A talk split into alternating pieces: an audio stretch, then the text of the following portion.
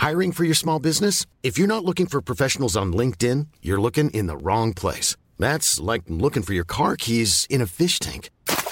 LinkedIn helps you hire professionals you can't find anywhere else, even those who aren't actively searching for a new job but might be open to the perfect role. In a given month, over 70% of LinkedIn users don't even visit other leading job sites. So start looking in the right place. With LinkedIn, you can hire professionals like a professional. Post your free job on linkedin.com slash spoken today. When you're ready to pop the question, the last thing you want to do is second guess the ring. At Bluenile.com, you can design a one-of-a-kind ring with the ease and convenience of shopping online. Choose your diamond and setting. When you find the one, you'll get it delivered right to your door. Go to Bluenile.com and use promo code LISTEN to get $50 off your purchase of $500 or more. That's code LISTEN at Bluenile.com for $50 off your purchase. Bluenile.com code LISTEN.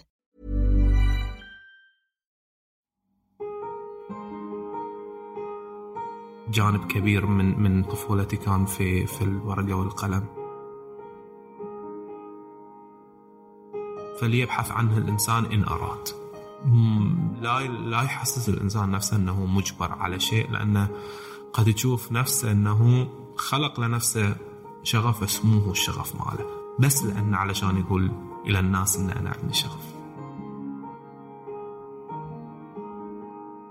الأهم من ذلك هو البصيرة. يعني العيون اللي تشوف مو كلام مجازي بس العيون اللي تشوف بدون ما قلب يشوف ما منها فايدة أمانة.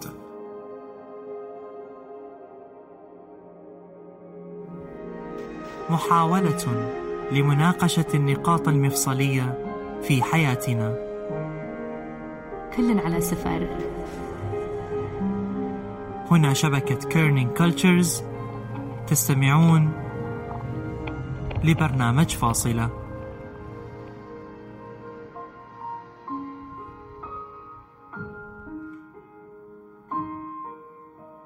تمعن في كل لوحة تراها وكل أغنية تسمعها. لعل الفن ينقذك. ومن نحن من دون الفن؟ بشتى أنواعه. من نحن من دون اللوحات اللي تزين المطاعم اللي نزورها؟ من نحن من دون الموسيقى اللي تدخلنا جو في المقاهي. من نحن من دون القصص في الأدب من اليابان لمصر. ولكن شنو اللي يصنع الفن؟ ومن هو الفنان؟ إذا قررت تشوف كل شيء حولك بمنظور آخر ونظرت بالبصر والبصيرة بتلقى فيها كمية جمال يتجلى. سواء كانت أشياء ملموسة أو أشياء تحسها في روحك. تبعث فيك حياة أخرى في عالم متوازي عالم للفن. حلقتنا اليوم عن الفن وهي ثاني حلقات الشغف. سيد محمد الماجد الفنان اللي راح نقص قصته اليوم إنسان يسعى أن يوجد معنى للحيز اللي يشغله في هذه الحياة. وكانت عنده علاقة ودية مع الورقة والقلم. من أول نفس له في هاي الحياة. وصار الخيال رفيق دربة. كنت دائما أحب الخيال. دائما أحب أن أرسم. جانب كبير من من طفولتي كان في في الورقة والقلم. أول مرة جوت فيها القلم والورقة يمكن كانت 16 4 1991 اللي هو يوم ولادتي.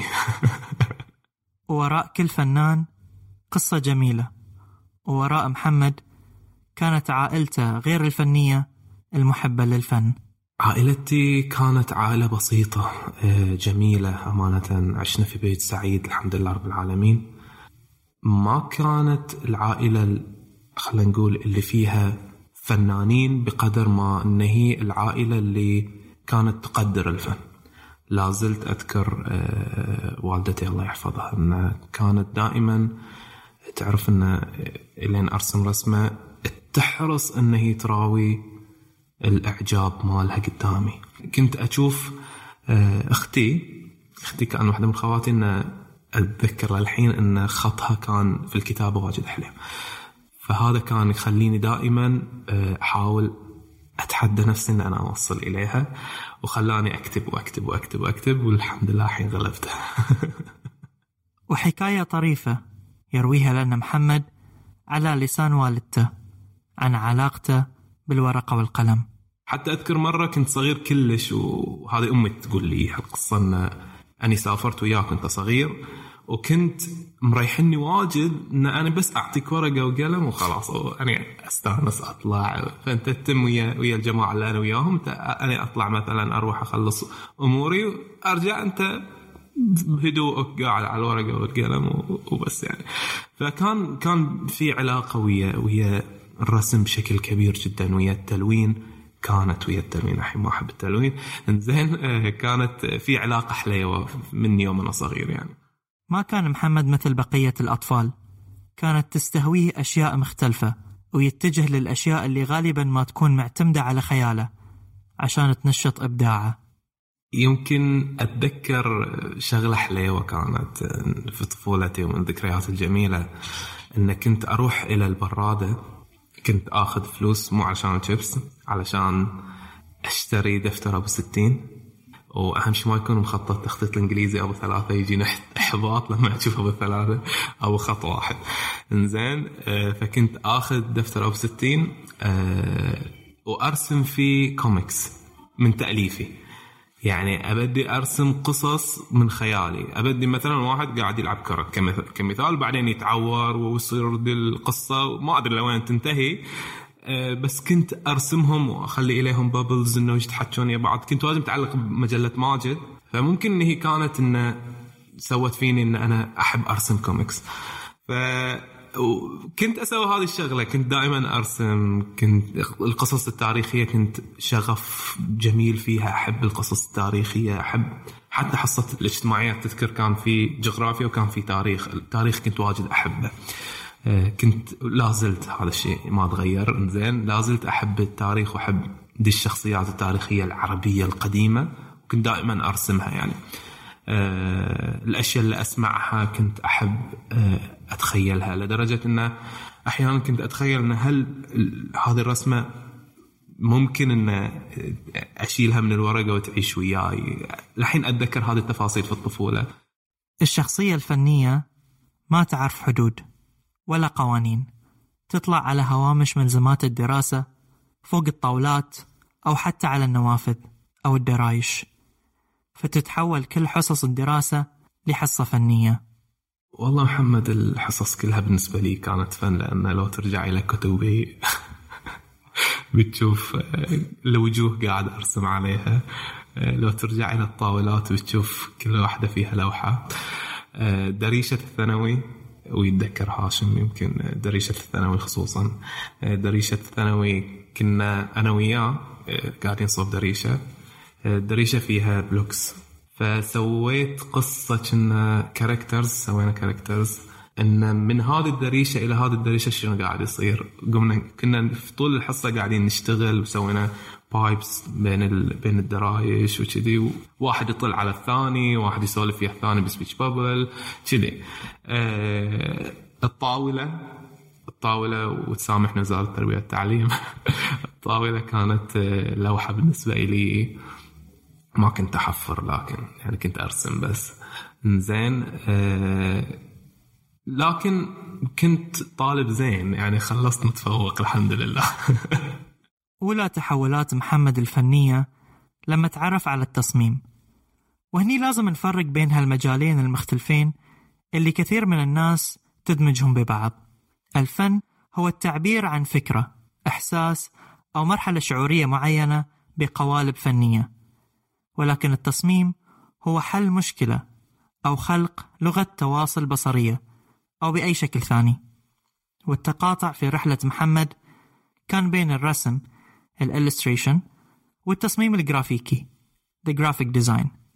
عقب ما بديت آه، في ال PowerPoint أسوي cards بال PowerPoint وأبيعهم على الطلبة. إنزين آه، وعقب ما آه، حللت ال Paint يوم نزل ال Photoshop في كمبيوتري بالغلط هني بديت أكتشفه. وأشيك ال filters ما filters وكذي وهالسوالف. شوي شوي ناس من ربعي already اكتشفت إنهم already عندهم باع في ال design. قاموا يعطوني مثلا المواد اللي أقدر أسوي بها. قاموا قاموا ينتقدوني يقولون لي استخدم هذا النوع استخدم هذا النوع. جرب هذا ال effect جاء الانترنت وشفنا المنتديات وهالسوالف. شوي شوي لا بدت تتطور. وكان العمل التطوعي جزء كبير من مسيرة محمد الفنية. وعامل مهم لتعزيز ثقته بنفسه وبعمله واعتبرها نقلة كبيرة ما يغفل عنها. جزء مهم من النقلة الفنية اللي أبدا أنا ما أغفلها هي العمل التطوعي. لما كنت أشوف إعلان رحلة ترفيهية بتكون إلينا إحنا كطلبة طلبة صلاة وكنت أشوفه معلق في المسجد وشلون الناس كانوا مستانسين بالإعلان ويشوفونه هذا كان بالنسبة لي نقلة. إنه ينطبع الديزاين مالي وينأخذ من المعلومات وكل اللي جايين يصلون يشوفون الإعلان في العمل التطوعي كان أمانة بالنسبة لي آه شيء عزز فيني الثقة بالنفس بشكل كبير جدا. أول نقطة مفصلية في الحياة المهنية هي عادة اختيار التخصص الجامعي. مو لأنه شيء كبير بس لأنه ممكن يكون بشكل جذري المستقبل المهني والشخصي للإنسان خصوصا لو اقترن بالغربة اللي قدرنا نعرف مدى تأثيرها في أول حلقة من فاصلة. أنا كنت مستبعد محمد مستبعد جدا أن أنا أدرس برا. كان بالنسبة لي شيء من المستحيلات أن أنا أدرس برا. أنا إنسان ما أقدر على الغربة ما أبغى أفارق أمي أنا كنت كذي. ما أبغى أفارق بيتنا خلني في البحرين أدرس على راحتي خمس سنوات أربع سنوات ما عليه. أنا في البحرين في النهاية. ما أبغى أفارق أهلي. المهم آه متى جاء البنك اللي اللي خلاني؟ لحظة. قال لي تدري أن تخصص أختي؟ هذا هاشم يتكلم. تدري أن تخصص أختي؟ ما في رياضيات. قلت okay حلو. الشغلة الثانية كنت ما أحب الرياضيات لازم. زين آه، ما ما عندهم امتحانات بس projects هني أنا يعني قام كذي خلاطي يخلط في رأسي أمانة. ما تخصص مثل اللي أنا أحبه ك graphic designer وما في امتحانات ولا في رياضيات. هني لا بديت أراجع قراري. أتذكر ذاك اليوم رجعت البيت. أبوي كان يباني أدرس برا. لأن أبوي عنده آه، شغلة حليوة بعد النظر. يعني عنده ينظر إلى ما وراء الأشياء. ف كان يعرف إن الشخصية بتتغير لما يروح الواحد يدرس برا. زين فهو كان يبي هذا الشيء. بس أبوي كان يباني أدرس هندسة طيران. يباني أكون مهندس طيران أو طيار برا. حلو؟ فأنا أتذكر كان قاعد على السوفا جيت إليه قلت له يعني أمي وياه كان قاعدة فقلت له أنا أبي أدرس برا. قال لي إيه؟ تدرس برا؟ ليش ما تدرس برا؟ مستانس آه وين تبغى تدرس؟ قلت له موضوع قلت له هاشم بيروح استراليا واخته هناك والتخصص الفلاني واحد اثنين ثلاثة وشي وشي وشي. قال لي توكل على الله خلاص. فنون جميلة. ملبورن أستراليا. تخصص مغاير في أبعد نقطة في الكرة الأرضية. شلون غيرت محمد؟ يعني لما تكون أنت تدرس برا أنت شخصيتك بنمط معين قاعدة تتغير فبالتالي مخرجاتك الفنية قاعدة تتغير. خصوصا إن ملبورن كانت مدينة فن يعني مدينة آرت. وين ما تمشي جدرانها آه، المعارض اللي كانت فيها الناس نفسهم آه، هناك بدأت قصة حبي إلى الكوفي. فهذا واجد أثر. ففي أثر مباشر وغير مباشر أيضا. يعني الأثر المباشر اللي هو المحسوس والأثر الغير مباشر هو الأثر اللي اللي داخل داخل الشخصية اللي بعدين ينعكس على إنتاجاتك الفنية.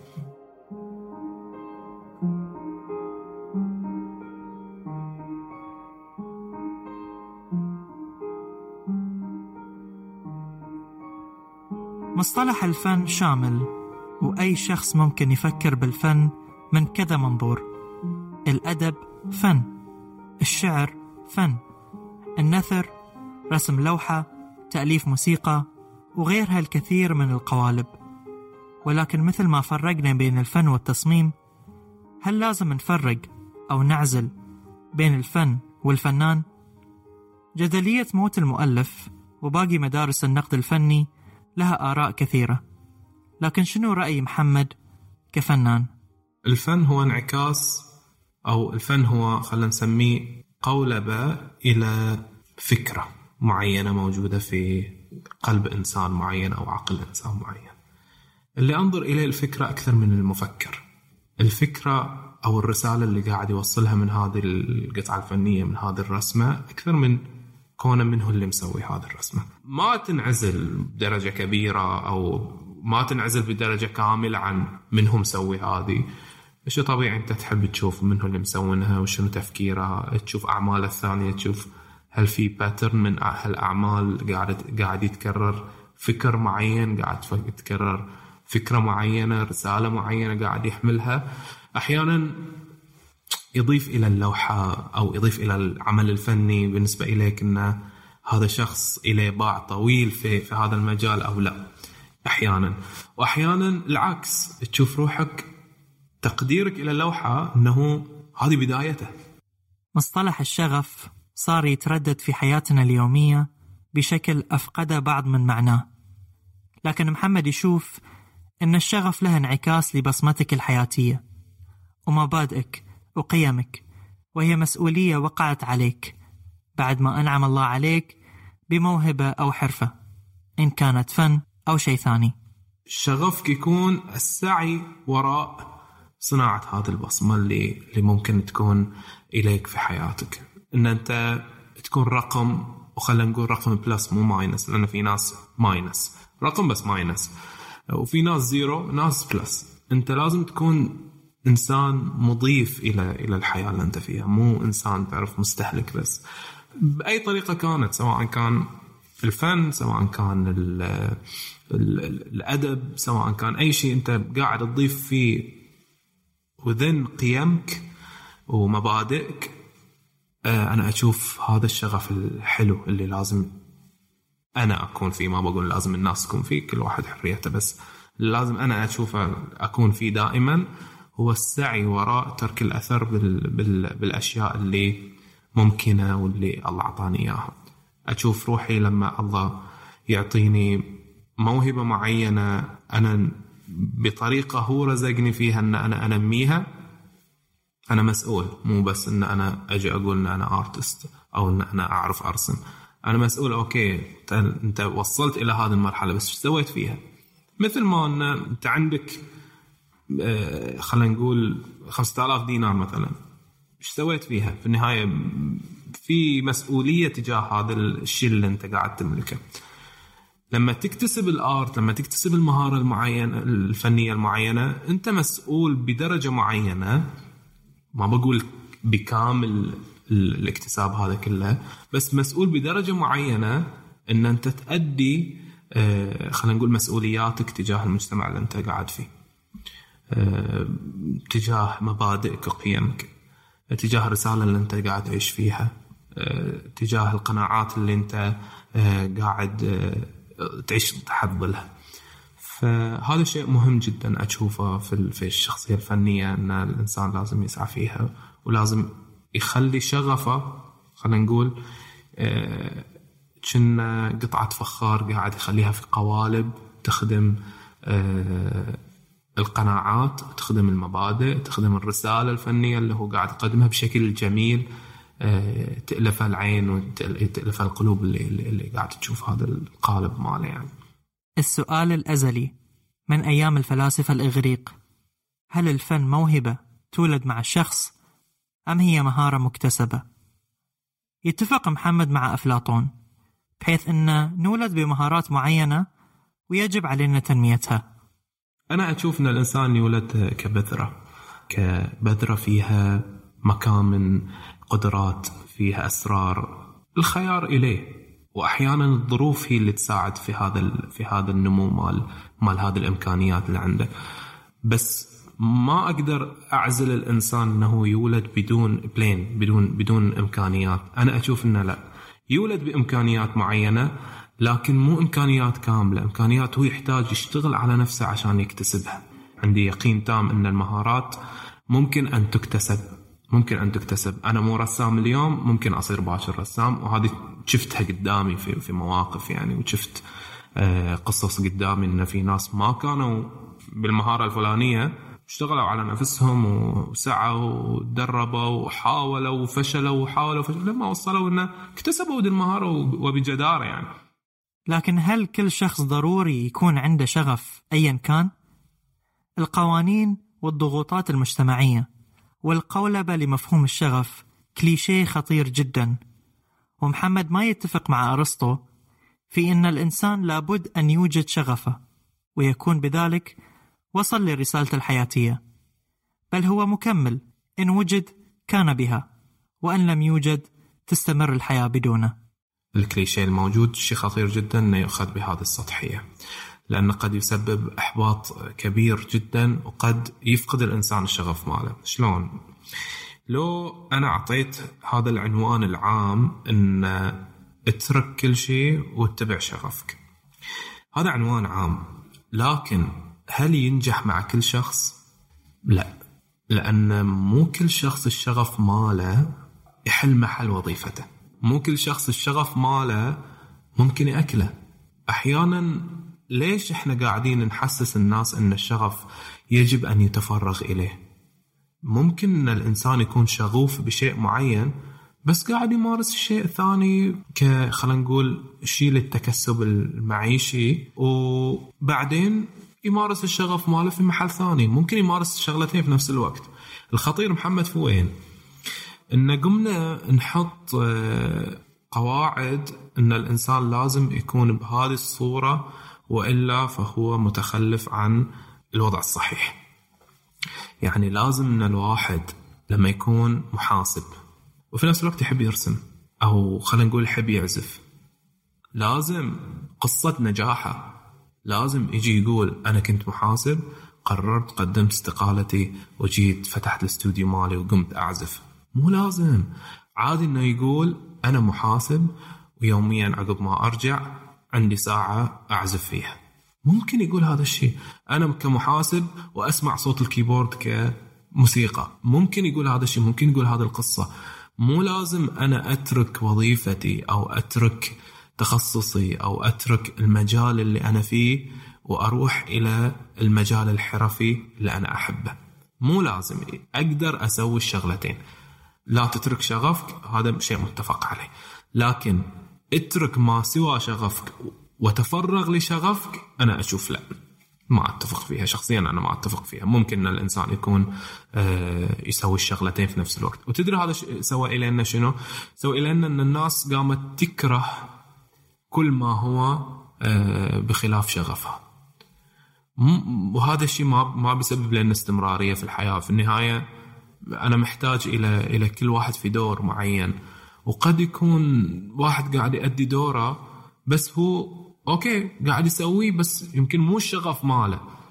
أنا ما أقول اللي يسويه مجبر عليه. ما أتكلم عن الإجبار إن أنت قاعد تسوي شيء مجبر عليه ومتضايق منه. ما أتكلم عن هذا الشيء.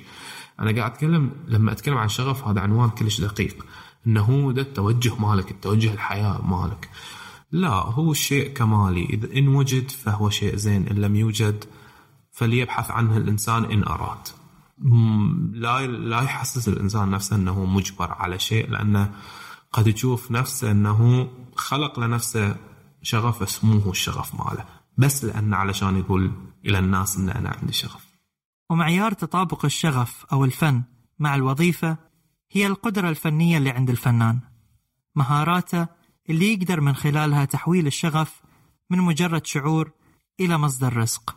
ما يثبت صلاحية أن يكون الفن آه، متوافق مع مع النجاح الوظيفي هو الفنان نفسه وليس الشغف. آه، وش اللي يحكم؟ يحكم أداء الفني تلبيته إلى احتياجات السوق.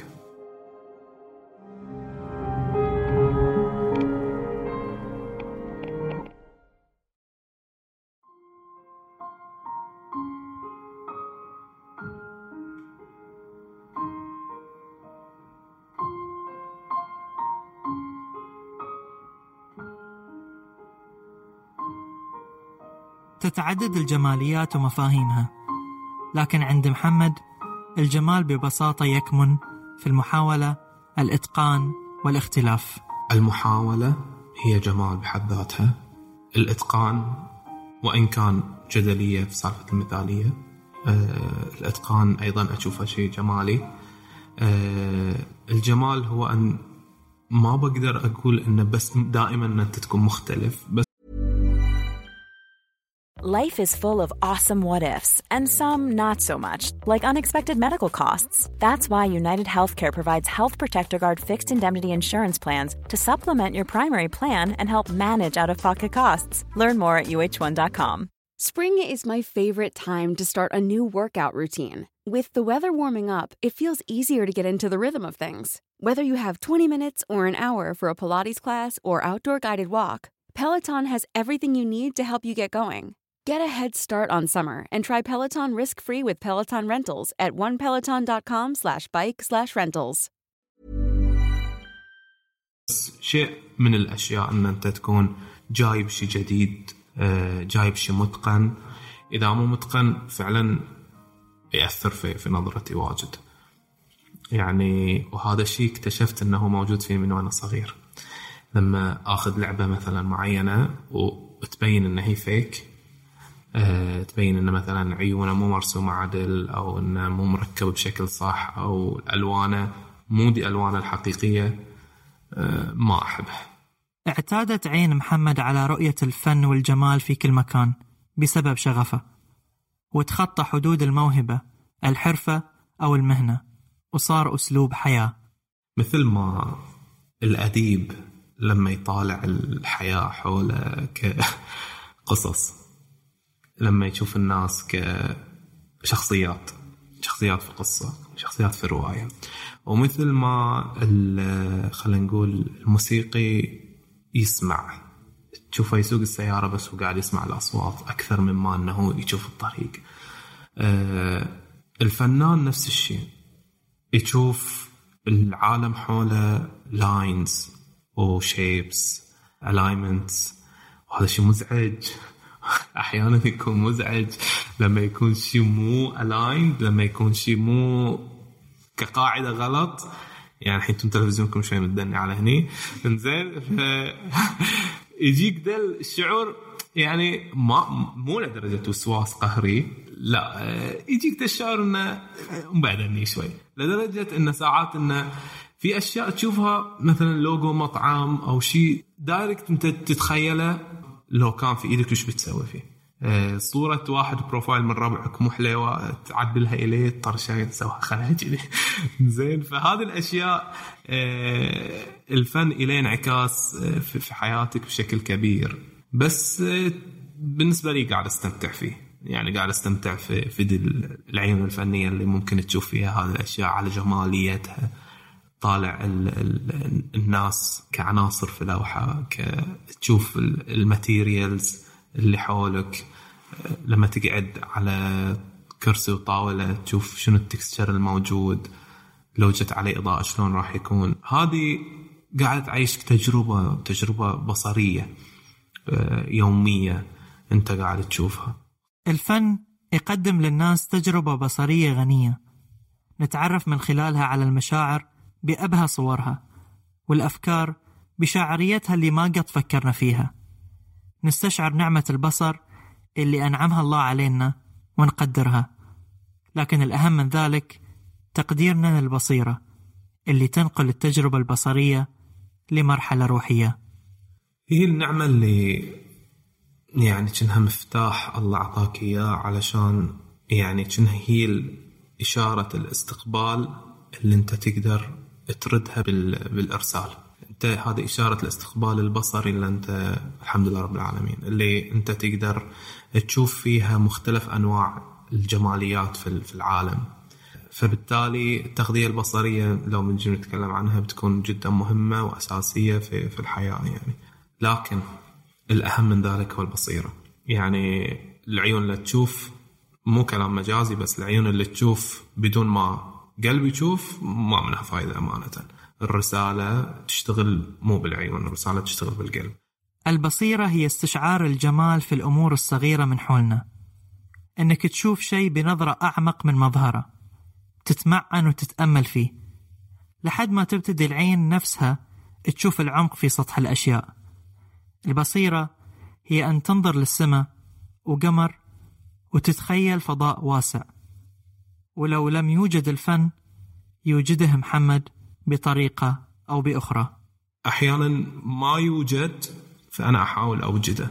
أحس ساعات اليوم ناقص لما ما يكون في تغذية بصرية. ما شفت شيء بصري حلو حتى لو أروح مثلا مكان بعيد عن الفن أحاول أشوف الجانب الفني فيه. أبحث عنه. خلاص هو يصير هبت عندك أو شيء عيونك تعتاد عليه إن أنت تدور الشيء الحلو. لما تمشي في الشارع تدور الإعلان الحلو. لما تطوف خلينا نقول على جدار تدور الجرافيتي الحلو. لما تطالع مجلة تشوف ال layout الحلو فيها. فشيء تلقائيا يصير built in يعني في في شخصيتك وفي عيونك. فما أحس ما أحس أقدر أفصله. ما أحس أقدر أفصله. ما أبي أفصله أصلا أبي أزيده. أنه هو شيء ممتع شيء ممتع يعني جدا ممتع. كل فنان له نمط خاص فيه يخلق بعد سنين أو تجارب. وأسلوب معين يعرف من خلاله بحيث أول ما تشوف العمل الفني نعرف من الفنان. ومحمد هو أحد الفنانين المعروفين ببصمتهم الخاصة في الكتابة والرسم. لكن على كلامه هالشيء مو دايما يكون إيجابي. أحيانا اشوفه شيء زين أحيانا أخاف من إن أنا قاعد أملل المتلقي إن أنا مو قاعد أقدم شيء جديد. صناعة ال style أه تسبب نوع ما قاعد يعطي شيء جديد وهذا هذا القالب ماله اللي مو قاعد يطلع منه أو هذا ال frame ماله اللي مو ال box ماله اللي مو قاعد ينتج منه. لكن اللي قاعد أسويه على نفسي الحين والقرار اللي اتخذته إن أجرب أشياء ثانية. مو شرط أحطها بس إن على الأقل أجربها. وين بودي تودينا هالتجربة؟ بتغيير ال style بتجربة ستايلات ثانية؟ ما أدري. هل لو بتسألني بصراحة هل أنا سعيد إن أنا عندي style يعرفون يعرفون الناس؟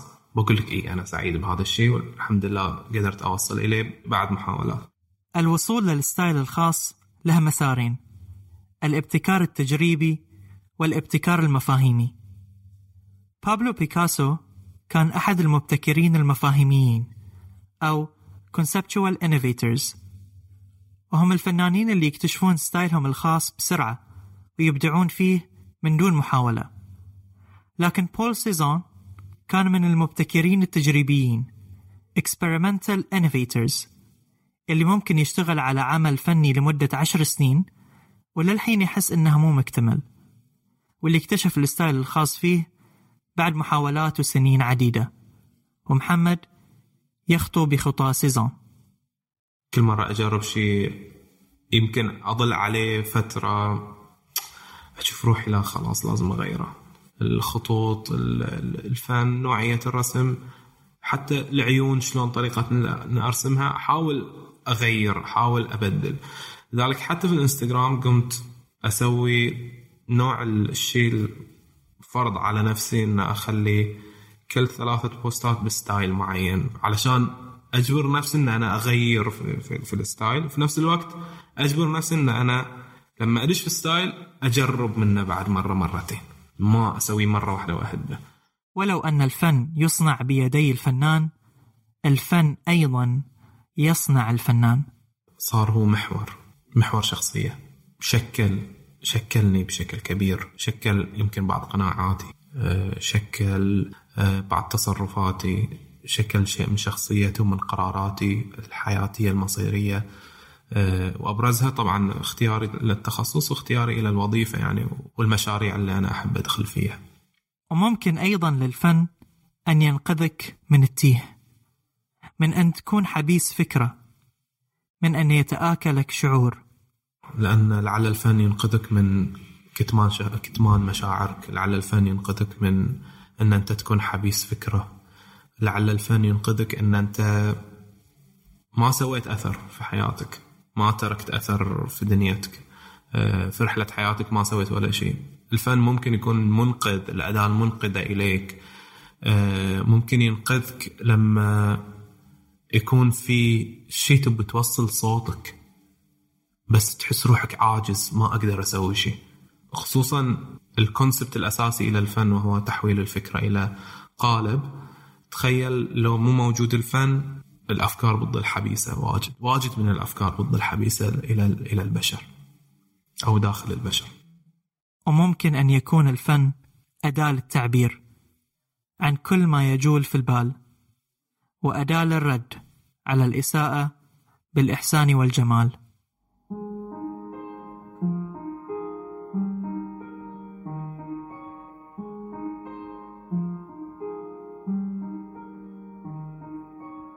صار في في الموضوع الأخير إلى الإساءة إلى أعز ما نملك له النبي صلى الله عليه وآله. اللي صار هو بطريقة فنية. خلينا نقول القضية اللي تمحور عليها الشيء قضية الكاريكاتير اللي نزل في فرنسا. اللي استفزني أنا شخصيا لما تسألني وش اللي استفزك شخصيا كلمة سيستمر الكاريكاتور. ما أعرف أقولها بالفرنسي.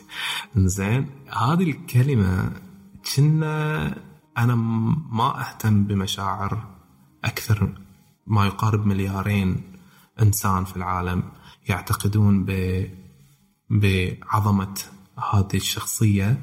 وهذه الأداة الفنية مهمة لازم تستمر حتى لو كانت مسيئة إليهم. يعني أنتون ولا شيء.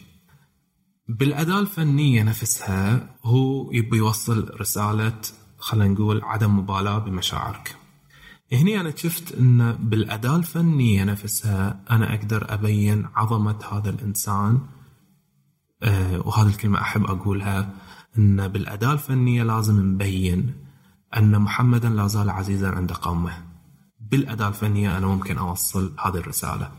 لازم نبين إلى الناس بكل الأدوات الحضارية اللي تعكس القيمة بما يعكس رسالة هذا الإنسان العظيم أنا لازم يكون الرد مالي. مو بالإساءة. وما علمنا ما ربانا أن إحنا نسيء. علمنا أن إحنا نثبت الحق. أن إحنا ما نسكت عن الباطل. إيه هذا اللي علمنا عليه. أن إحنا ما نكون أنا ما أكون شيطان أخرس هذا علمني إياه. لكن ما علمني أن أكون شيطان متكلم. ولا علمني أن أنا أكون شيطان أساسا. وأن أنا اخلي القالب مالي قالب آه، قبيح وقالب آه، هابط علشان أثبت إن خصمي هابط. ولهالسبب أطلق سيد محمد الماجد حملة فنية للدفاع عن رسول الله صلى الله عليه وآله. تحت شعار من أجل محمد. ليس برد الإساءة ولا العنف ولا الغضب بل بإظهار عظمة شخصية الرسول والوقوف تجاه أي مسيء. بالدفاع وإظهار الحب والرحمة اللي تعلمناها من رسولنا الكريم. ويأتي الفن ليكون القالب الأجمل الأمثل والأكثر فعالية لإيصال هذا الصوت. فأنا شفت أن مهم جدا أن الفنان يكون إليه صوت ومهم جدا أن إحنا كفنانين نوتعي شوي إن ترى الاداء اللي عندنا ممكن تحدث فارق. الصورة الجمالية اللي عندنا ممكن توصل رسالة أزيد من غيرها أزيد من الصراخ. كيف كيف بخلي قالب إلى الغضب مالي أو الاستنكار مالي أو آه، الإعجاب مالي أو الحب مالي اللي أنا أحمله؟ شلون بخلي إليه قالب يفهم الآخر؟ مو علشان تقول أن هذا الإنسان عظيم عندي فقط. لازم يمكن تلهمه. لازم تحمل مسؤولية إلهام الطرف الآخر أنه فعلا التفتوا إلى عظمة آه، هذا الشخص اللي عندكم. فهي رسالة إلى مو بس إلى المسيء بل إلى الناس المتعاطفة أيضا أن أظهروا تعاطفكم وأظهروا آه، رسالتكم. لا تستحون منها ترى مو عيب إن الواحد يقول إن أنا إنسان مسلم وفنان بالعكس إن هذا شيء من قيمنا ومبادئنا ومش اللي الواحد لازم يستحي منه بالعكس يفتخر فيه أساسا. تعاطفنا الإنساني الجميل ما بين قوسين جميل. والواجب الإنساني اللي سويناه في الفترة اللي طافت مع الحوادث اللي مرت من من قضايا مختلفة في في أمريكا في غير أمريكا. آه، كان تفاعل إنساني عالمي جميل جدا. يبين إن لا زالت في فطرة إنسانية قاعدة تتحرك. بس ترى كل اللي صار مو أعز من من من محمد في النهاية. ف هذا الشيء اللي إحنا لازم نتحرك خلاله وهذا المنطلق والقناعة اللي أنا تحركت فيها. قلت لازم واحد ياخذ أكشن. يعني لازم واحد يتكلم يقول يلا يا فنانين اشتغلوا خلينا نسوي شيء. يبين أخلاق النبي يبين محبة النبي يبين عظمة هذا الإنسان يبين خصوصا آية وما أرسلناك إلا رحمة خلى العالم يعرف أن هذا رحمته. وشنو اللي يجبر الخاطر؟ كثر فخر الوالدين اللي يخليك تدري أنك على الطريق الصحيح. ما أنسى محمد دائما فرحة أبوي لأن أنا قاعد صوبة وهو يحط إيده علي ويقول هذا هو اللي مسوينا والدي اللي مسوينا يعني دي صراحة أقولها إليك يعني دي عن الشهادة عن الدراسة عن الوظيفة عن عن الدنيا وما فيها لما أبوك تشوفه يعني قاعد يفتخر فيك قدام الناس. يعني شعور آه، ما ما تقدر توصفه. آه، وشعور يثبت إليك إن أنت كنت في الباث الصحيح والاختيار الصحيح. ولا زال الحمد لله رب العالمين آه، يعني أنا دائما كنت أقول له أنا همني إن أنا أخليك أنت فخور فيني.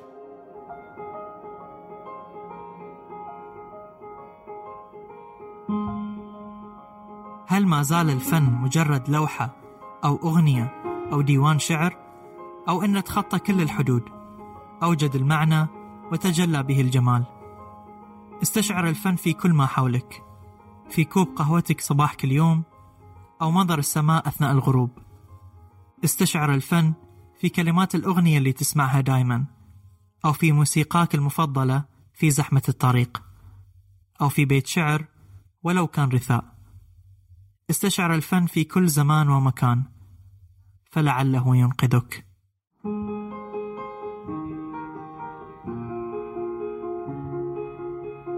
كانت هاي الحلقة السابعة من فاصلة. وثاني حلقات الشغف. من إعدادي وتقديمي أنا محمد جعفر تحرير زين البستقي الهوية البصرية من تصميم هاجر الدغيمي والتأليف الموسيقي لكوثر مصطفى.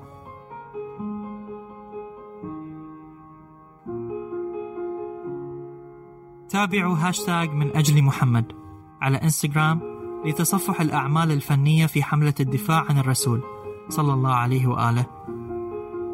لا تنسون تشتركون في القناة وتقيمون الحلقة على أي منصة بودكاست تستمعون لنا منها. وشاركوا الحلقة مع اللي تحبونهم. إلى أن نلقاكم في نقاط مفصلية أخرى.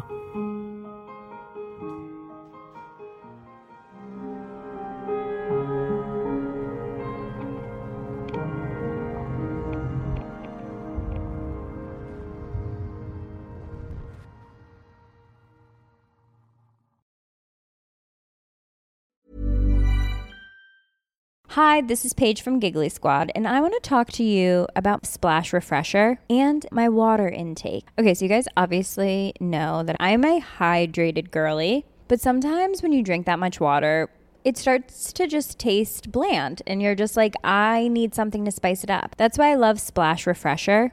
It has zero sugar, zero calories, and it's a splash of sweetness. And they come in five different flavors. They're so good. Wild berry, acai grape, pineapple mango, lemon, and mandarin orange. My favorite is the wild berry because I just I just love a berry. So if you're like me and you're drinking water all day, then try Splash Refresher. It's going to absolutely change your water game and it's good for you. ACAST powers the world's best podcasts. Here's a show that we recommend. The Real Housewives is a guilty pleasure for most, but if you're looking to not feel guilty about that pleasure, tune in to Everything Iconic with me, Danny Pellegrino, where I break down all the messy moments and behind the scenes antics of Bravo's popular franchise. And on Everything Iconic, I also interview celebrity guests like Kelly Ripa, Kiki Palmer, Drew Barrymore, Cameron Diaz, and more about their guilty pleasures, their past work, and so much more. So if you're pop culture obsessed and find yourself watching way too much reality TV like me, tune in to Everything Iconic with Danny Pellegrino wherever you listen to podcasts. ACAST helps creators launch, grow, and monetize their podcasts everywhere. ACAST.com.